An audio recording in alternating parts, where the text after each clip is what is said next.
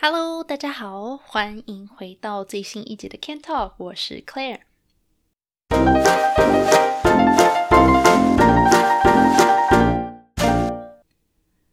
最近呢，因为疫情嘛。感觉好像每次开场白都是这一句，但是真的因为疫情的关系，我最近买了很多嗯那种 take out，就是那种外卖的食物。然后我发现，你知道，就是如果你是买那种西餐，比方是吃牛排还是什么的，那买外卖的话，不是觉得很奇怪吗？什么牛排外卖，然后感觉上。那种外卖也不会多好吃，所以我现在买的很多外卖，通常啦，通常都是亚洲菜，就是那种你可以回家热来吃之后，或者说你吃不完，然后放在冰箱里面，隔天再拿去微波什么的，其实味道也还都还是差不多的东西。那因为最近点了外卖多很多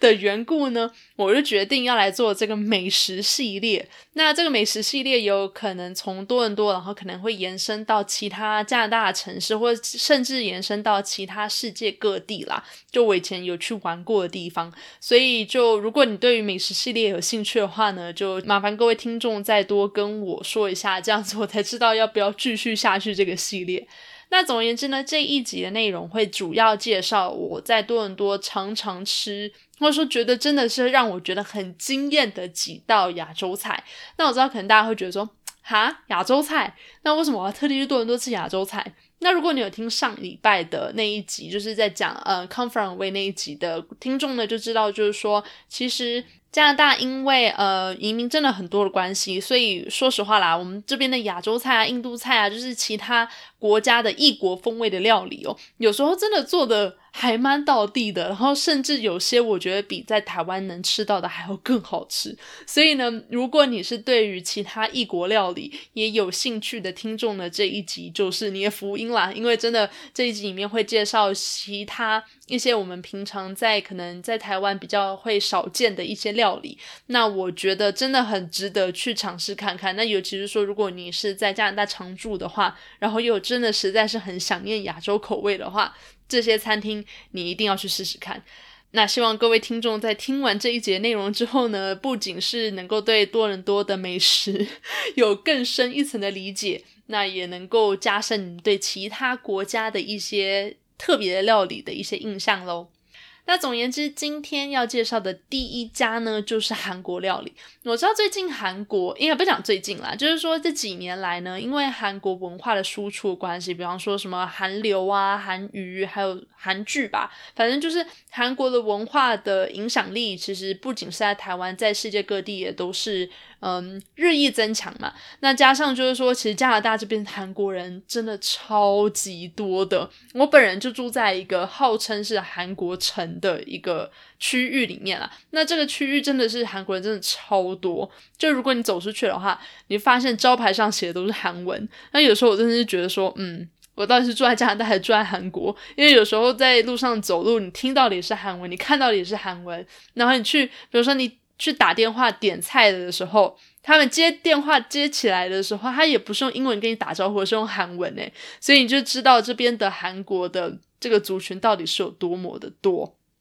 那因为这边韩国人也非常多的关系，这边韩国餐厅当然也就非常多。尤其是我住的这个区域，因为它号称是韩国城嘛，所以这边真的是有各种什么韩式炸鸡啦，然后那种韩式烧烤啊之类的，真的就超级多。那如果你是住在台湾的话，我觉得你对韩国料理应该也不会太陌生吧？因为这几年真的韩国美食的魅力可能也深入到了亚洲各国。那如果连加拿大这个地方都会有这么多韩国餐厅的话，我想台湾也只会有更多，不会更少而已。所以大家对于什么辣炒年糕啊、海鲜煎饼啊、什么部队锅之类的，应该也都很熟悉。那我今天想要特别来。花时间、花篇幅介绍的这一家呢，是我觉得，我觉得哦，呃，非常特别的一个韩国猪蹄料理。那之所以会很强调说这是我个人的看法呢，是因为我很少在台湾会主动去找韩国菜来吃，因为你都回台湾了，你当然就是吃什么卤肉饭啊、肉圆啊、大肠面线这种嘛，对不对？所以就也不会特别说哦，今天好想吃吃韩国餐哦，然后特别去找台北很好吃的韩国料理来吃，就也不会。所以我也不知道韩国料理在台北是不是其实。也有很好吃的猪蹄，也说不定，说不定还比这边的更好吃。但我只能以我个人的经验来讲，我觉得这一家的猪蹄真的让我觉得很惊艳。然后我以前也没有吃过这种类型的料理，所以让我觉得真的是超惊喜。其实我以前看韩国人说什么他们很喜欢吃猪蹄的时候，我都不是很能理解，因为在我印象中，猪脚差不多就是那种你知道看那种什么。台湾的连续剧，尤其是那种乡土剧，就台语的那种，什么爱啊、夜市人生那种，有没有？然后如果有人进了监牢，然后要出狱的时候，不是回家都会吃什么迪卡米酸，就是吃一碗猪脚面线，说可以去霉运之类的吗？我以前对猪脚的印象差不多就是就是那样，就是猪脚面线。然后稍微长大一点之后呢，我对猪脚的印象就变成说，哦，还有德国猪脚，就是那种。呃，你去德国，如果是看到人家会什么配啤酒喝，呃，不配啤酒吃的那种德国猪脚，就很大一个，有没有？然后可能现在好像在台湾有些德国料理店也会卖。那我个人是没有吃过，真的很好吃的啦。我以前去过德国，但我觉得他们的猪脚就是，可能我去那家烤的没有很好吧，反正我就觉得很硬，所以我就觉得说，好像猪脚也就差不多就那样啦，就也没有什么特别的。但是这家韩式猪脚真的让我觉得 实在是太惊艳了，为什么呢？因为它跟我想象、印象中的那个猪脚真的很不一样，就是它烤起来是有一个炭烤香的。然后我去的那一家在这边真的非常非常有名，它就叫做什么汉阳 joke 包还是怎么样，反正我念韩文的名字我都念的不是很正确啊，所以大家也就稍微多包涵一下。那总而言之，就是这个汉阳 joke 包，它就是一整只的那个。猪脚哦，但它不是像德国猪脚那样，就是中间有一个很大骨头那样，所以它就会弄得比较容易吃一点。然后刷上那个韩国辣酱啊，我以前其实觉得韩国辣酱有点太辣了，就是觉得吃吃下去之后舌头有点麻麻的这样子。然后我又不是一个非常能吃辣的人，但是这个韩国猪脚，它就是那个猪皮呀。烤的就是有点酥酥焦焦的这样子，然后可是就还是很 Q，就是多汁的那种类型，不会像德国猪脚一样就是很干干硬硬的。然后它的那个肉，我不知道它是有腌过还是怎么样，我猜应该是有啦，因为不然的话就不会那么多汁。然后真的超好吃，尤其是如果你配那个生菜啊，还有那个什么它的那种酸萝卜，然后包起来一起吃的时候，真的就是。把那个味道提升到了另一个境界，我觉得，所以这家真的是我最近的爱店，应该说从去年开始的爱店啊。然后，如果我平常如果突然想要来犒赏一下自己啊，突然来大吃一顿的时候，因为他这家其实离我家也很近，所以就会去点他们那家的猪蹄来吃。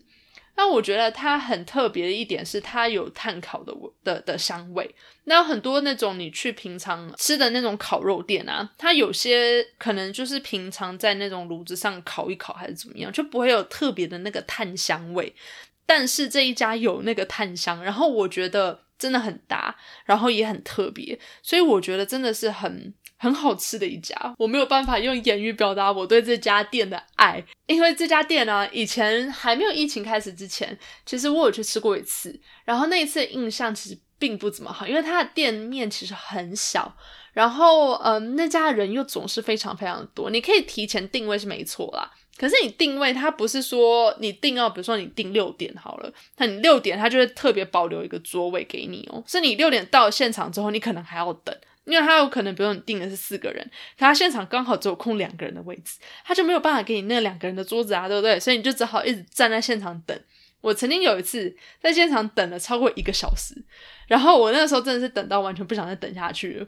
可是没办法，因为它实在太好吃，所以它生意真的非常非常好。然后就算它的店面很小啊，它也完全就是不愁没客人这样子。所以原本说什么疫情啊，然后可能有很多餐厅都要倒闭了什么的。就我发现这一家他的生意可能更好，因为他现在就不怕，就是说没空位来招待客人，因为大家都是 take out 都是外卖嘛，所以呢，他说不定能接的客人订单数量反而比以前还要更多，然后加上又能够节省一些开销，比方说就不用请服务人员啊，或者说不用嗯放音乐啊什么之类等等，所以。我在想啦，说不定他们反而还赚更多。但总而言之，这家店真的在这边还蛮有名的。如果你 Google 一下，就是说多伦多的猪蹄就 Joke 包的话，它应该就是第一家出来的啦。那这家因为实在是远近驰名的关系，所以强制建议，如果有要去吃的听众，如果不是在疫情期间的话，一定要事先定位。虽然说事先定位有时候也不保证你。的确就能拿到那个位置啊，但一定比你到现场去后位还要来得好，因为有时候你现场后位你就是直接就是一个小时起跳啦，这样子。所以呃，如果没有事先定位的话，这家实在是挤不进去。嗯，不然的话就是要点外卖这样。但这家真的很好吃，所以我真的很推荐。那还有另外一家呢，我觉得也是我目前为止呃中餐里面我觉得真的很好吃的，就是一个烧腊店。那我觉得台湾的烧腊其实我以前没有特别注意，但我觉得台湾的烧腊好像也没有特别有名吧。看过很多那种烧腊店，但感觉上好像都不是特别道地的那种港式烧腊。但是呢，我自从搬到了加拿大来之后，我发现。这边的港式料理真的做的非常非常的好，然后不仅数量多、选择多，然后它的口味有些真的做的也蛮到地的。不管是什么点心，就是如果你去吃什么烧麦啊，或者是说你去吃一些就是比较高档的粤式料理，什么海鲜之类的，或者是做这种烧腊，其实做的都蛮有水准的耶。所以如果你喜欢吃这种东西的话，我真的很诚挚建议，其实多伦多或是温哥华啦，温哥华好像更多吧，反正温哥华。跟多伦多一定是榜上有名这样子。那这家烧腊店呢，叫做味香园烧腊，它是在一个有点像广场，就是一个 shopping center 里面的美食街里面的其中一摊这样子。它真的是很夸张到什么地步呢？甚至如果你去那个美食街里面，你就会看到一个长长的人群穿越所有的用餐区，然后就是为了要排那一家烧腊这样。那家烧腊我觉得最好吃的是玫瑰骨油鸡。一开始我听到这个名字的时候呢，我就想说，哇，玫瑰耶，玫瑰鸡不知道是什么，然后听起来就好像很好吃，然后玫瑰听起来好香哦，然后听起来就好像很很棒，有会有玫瑰香气的那种高高贵典雅的感觉。但是事实是完全不是这样，那个玫瑰露酒啊，味道超级重，酒精味超浓。然后我真的，我第一次闻到的时候，我差点昏倒，因为我本来会怀抱着期待的心情，想说啊，玫瑰露酒，哇，这听起来就好像是那种什么酿出来的美酒一样，哦，还以为可以直接喝，就后来发现说，其实就是真的就是酒精浓度很高啦。我也不知道为什么它叫玫瑰酒，诶，这样想想的话，就到底玫瑰在哪里？但我也不知道。但总而言之，就是它的名称，虽然说它酒精味道很重啦。嗯，但是玫瑰果酒我真的觉得它真的很好吃。然后那家烧腊特别的地方是什么呢？是普通的烧腊店呢，很容易那个什么皮就不脆啊，或者是说它的味道没有进去。反正总而言之，要把它烤到就是恰到好处，就是刚好多汁又嫩，但外面的皮又脆的话，是很困难的一件事情。但这家烧腊真的做的很好，它的烧腩。就是烧猪腩也做的真的很好吃，然后又便宜。真的讲啦，其实，在当地，我觉得连当地人可能，如果你家里没有香港人，或者你没有认识香港的朋友的话，其实这家店是比较难去到的，因为它是在 Markham，然后 Markham 它不在多伦多的市中心，也就是说，你必须要有点可能要开车去吧，这样子，呃，才能够抵达的一个广场啊。那如果你没有车，或者说你比较跟港式料理比较不熟悉的话，其实就比较不会知道这一家店，因为你想想看，它是美食街，美食街里面其中一家，嗯，平常没事也不会突然想到说要去美食街里面吃饭嘛，对不对？所以当初我会知道这家店呢，其实也是因缘际会啦，然后各种巧合之下，就突然就听到说，哦，有这家那个烧腊店非常非常的有名，那这家店也实在是对得起它的它的名气。虽然说他没有做什么其他的宣传，但我觉得如果他是做其他宣传的话，你可能排队排一整天都吃不到。所以呢，还是不要那么多人知道比较好。因为现在说实话，你就算现在去排，其实也是要等上好一段好一段时间才能买到。尤其是过年前后，因为好像香港人习惯过年的时候一定要吃烧腊还是什么的，所以过年前后那边真的是完全就是车水马龙，完全挤都挤不进去这样，所以真的很恐怖。那如果是对烧腊有兴趣的朋友，真的很建议你们来吃吃看这一家，因为它的烧腊我真的觉得跟其他家做的就是就是不一样。然后你要问我说到底有哪里比较好，或者是怎么样，我只能说它的皮就是比较脆，它的味道就是比较好吃啊。除此之外，我也不知道怎么拿它跟其他家比啦。尤其是它的玫瑰油鸡啊，我真的觉得那个油鸡真的好吃。然后我已经跟我家人念叨这个游记，已经念了好几次了。每次只要跟他们提到就是港式烧腊，我就跟他们讲一遍。所以现在变成我全部在台湾的家人，我都已经跟他们讲说啊，你们下次如果疫情结束之后你们来找我玩的话，我一定要带你们去见识一下这边的烧腊。然后我妈还在那边一直吐槽我说，她才不要特别来加拿大吃烧腊。然后我还跟她讲说，不吃会后悔，因为真的我觉得。我不知道在台湾是不是好吃的烧腊多还是不多啦，因为真的讲，我实在是在台湾就比较不会去吃这种其他亚洲的料理，因为我觉得我回台湾的话还是吃台式料理比较多，所以说不定有，只是我不知道而已。那就跟其他什么韩式料理啊，然后我们接下来会介绍其他家料理也是一样。所以如果你会觉得说啊，拜托，这真是没见过世面，井底之蛙，其实台湾有很多其他好吃的就。拜托，一定要好好介绍给我，OK？这样我下次回台湾的时候，我就可以去大吃特吃。不然每次回去，我们家人又不太爱，就是到处吃喝玩乐啊，所以就每次回家吃，其实差不多也就是那几家。然后台北，尤其是台北，我觉得那种华而不实的网美店现在越来越多了。就是那种我喜欢的是那种，就是街边小吃，其实也不一定要街边啦，就是说你。就算装潢没那么好看也没关系，东西好吃最要紧的那种古早味，或者说那种道地的好吃的台式料理，是我真的很想吃吃看的。可是现在台北好像，尤其是什么咖啡厅啊、面包店啊什么的很多，那有很多完美餐厅，可能它拍照起来很好看，然后装潢很漂亮什么的。可是好像现在我看大家说，那种又贵又难吃的餐厅越来越多了。那台湾其他地方应该还是不错啦。我听说台南还是美食圣地嘛。那我哥以前在台南念大学的时候，他也说那边东西就是又便宜又好吃。可是我到目前为止都没机会去台南，所以真的是可惜呀，只能等 不知道什么时候回台湾的话，看有没有机会去。那因为以前我也比较常在台北晃悠的关系，所以我真的觉得台北的东西就是嗯，好像好吃的比较少，或者说。要要找啦，要会找，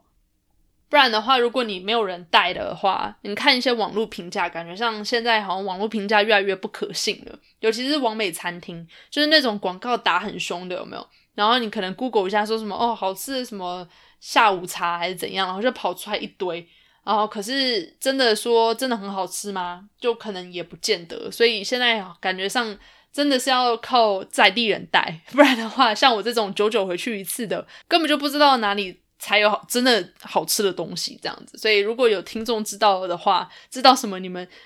想要推荐的那种心头好那种秘藏小店，或者说什么口袋名单之类的话啊，千拜托万恳求，一定要分享给我，因为我真的很想吃。对。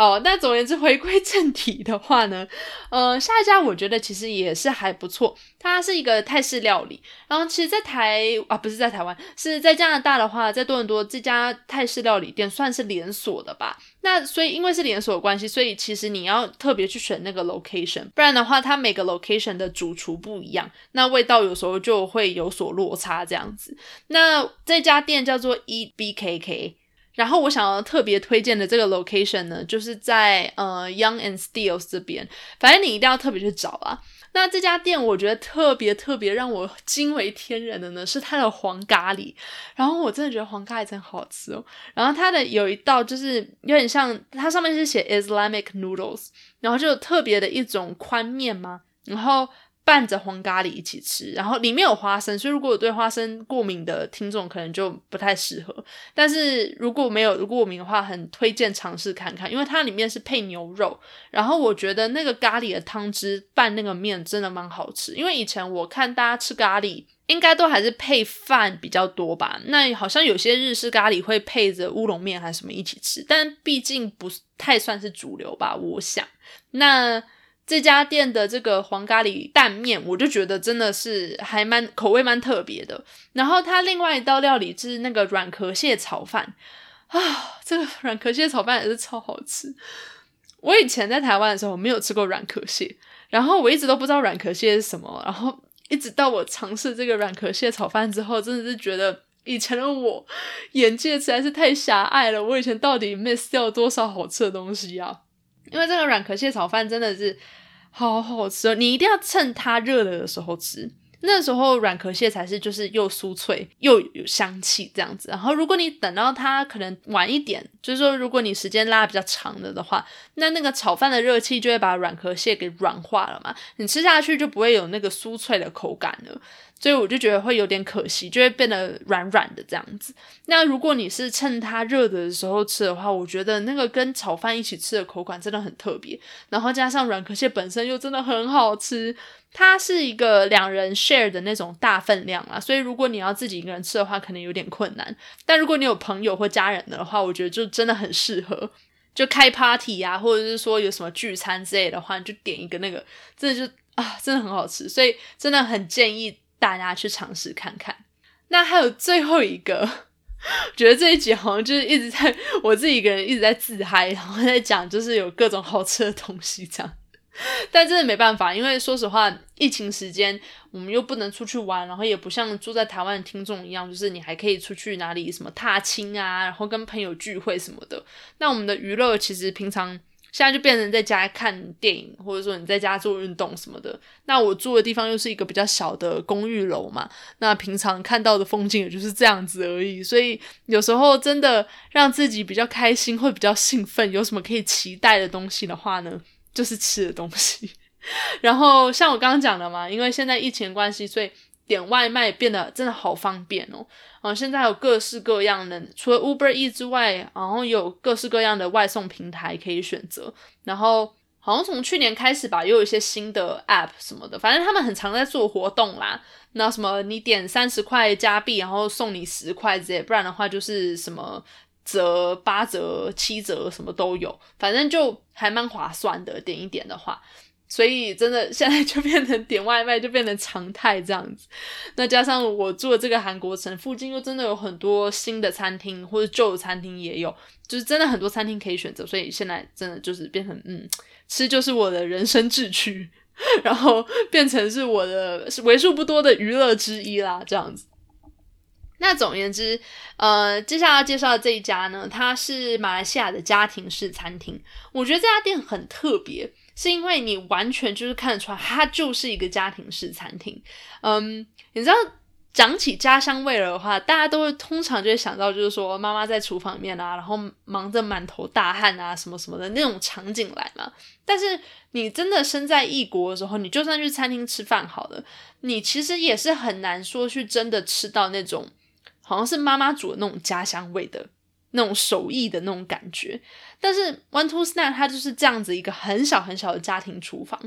因为他店里面只有三个员工而已，那儿子呢是一个戴着眼镜，然后他英语也蛮纯熟的一个年轻人啦。他通常都在外场服务顾客，他一手包办超多东西哦，什么点餐、装袋、收银、送餐之类的东西都是他来弄。然后如果有人要打电话订餐的话，也是他负责接电话，然后然后做这个订餐的动作，这样。所以我觉得他真的是很很能干吧。我每次进去我都觉得说，哇，这个人怎么忙得过来？那另外。两位是夫妇，就他他爸妈嘛，那他们两个都在厨房里面负责这个主餐跟包装的事物，这样。那那个厨房从外面看进去的话，真的是又小又闷热，然后很常看到那两个人就是忙得满头大汗这样。我就觉得每次看都觉得他们真的真的很辛苦，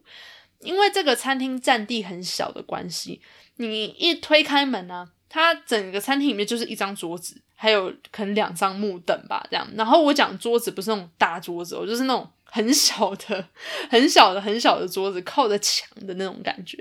然后勉强大概能挤得下两三个人在里面用餐，再多的话就装不下了。有时候你可能还要排队排到外面去，因为真的没有没有空位，没有足够的空位可以让大家都站在店里面点餐这样子。然后。它还有一个我觉得很可爱的地方，是它的墙角有一个财神爷的神像，然后还时常供奉了什么橘子啊、苹果之类的水果，我就觉得还蛮还蛮亲切的啦。因为很少看到这边的餐厅就是有在供奉财神爷嘛，然后财神爷的话又是一个真的是很我自己觉得还蛮华人的一个东西。然后现在可能台湾有些餐厅也不会 做这种事情吧，但是如果你去加拿大的一些华人开的餐厅的话，真的很常能够看到他们供奉了一个小小的财神爷的神像，但有别于说，在台湾神像通常都是要放在神桌上嘛，他们很多都是放在地上这样子，所以我都很怕他们，比方如果走过的话，会不会被人踢到还是怎样？但是应该是不会啦。但我觉得这是一个很有趣的现象，这样。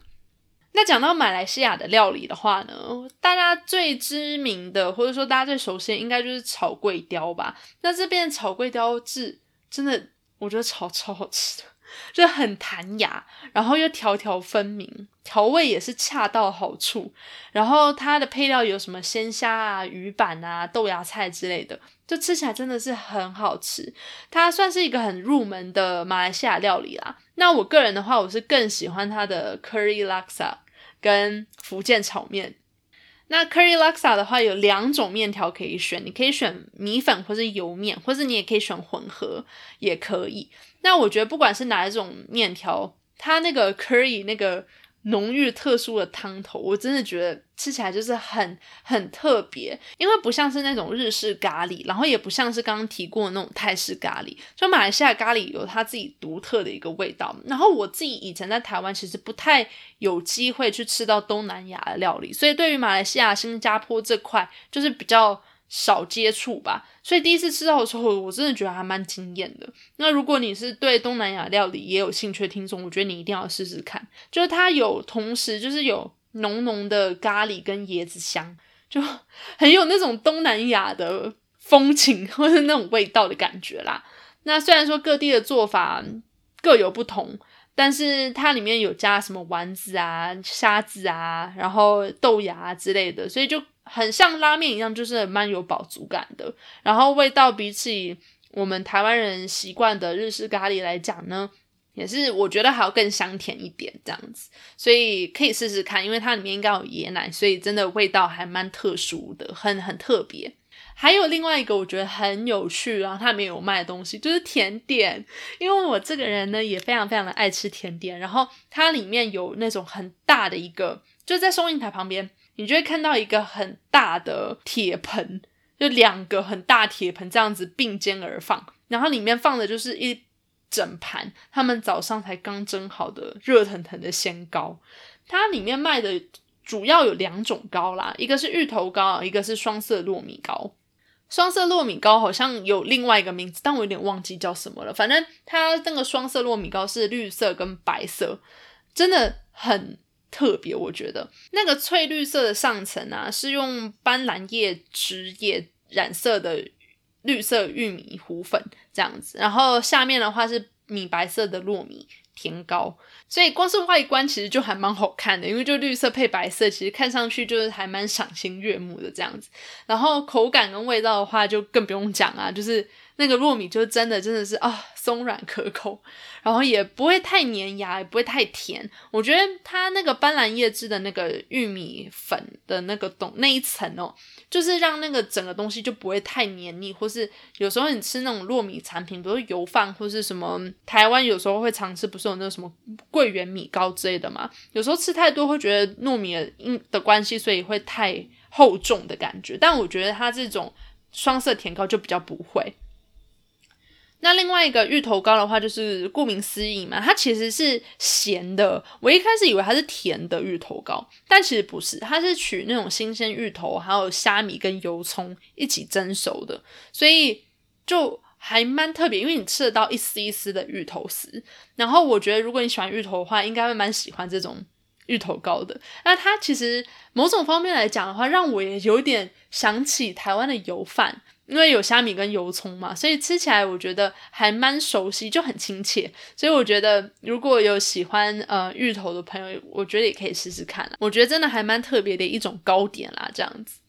那总而言之，因为这太多很多好吃的东西，其实真的很多。那今天讲的都是亚洲料理嘛，那其实除了亚洲料理以外，还有很多其他的嗯异国料理，比方说外国啊、法国啊。或者说一些比较西式做法的餐厅，其实也都还蛮有特色的，所以看各位 觉得怎么样？如果下次有机会的话，可能还有机会再做一个美食系列二，然后就是特别介绍这些这些餐厅，因为我真的觉得多伦多人多地也大嘛，然后真的因为这样子的关系，所以这边餐厅真的非常非常的多。那因为餐厅多的关系，有时候如果你来旅游啊，你可能就会觉得说，不知道要从哪里开始吃起，或者说不知道哪里有什么那种秘藏的小店，或者说当地人才会去的那种口袋名单。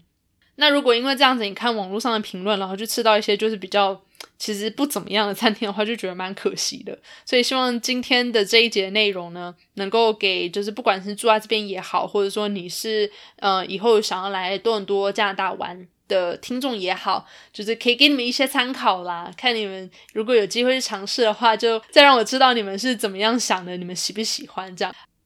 好，那这一节内容差不多就到这边。如果你喜欢这一节内容的话呢，请不要吝啬给我一个评论，或者说呃，再多多留言给我喽。那如果有什么其他想要知道，或者说想要更加了解的话题的话呢，也欢迎你们多留言给我。好，那感谢你们今天的收听，我是 Claire，我们就下一集再见喽，拜拜。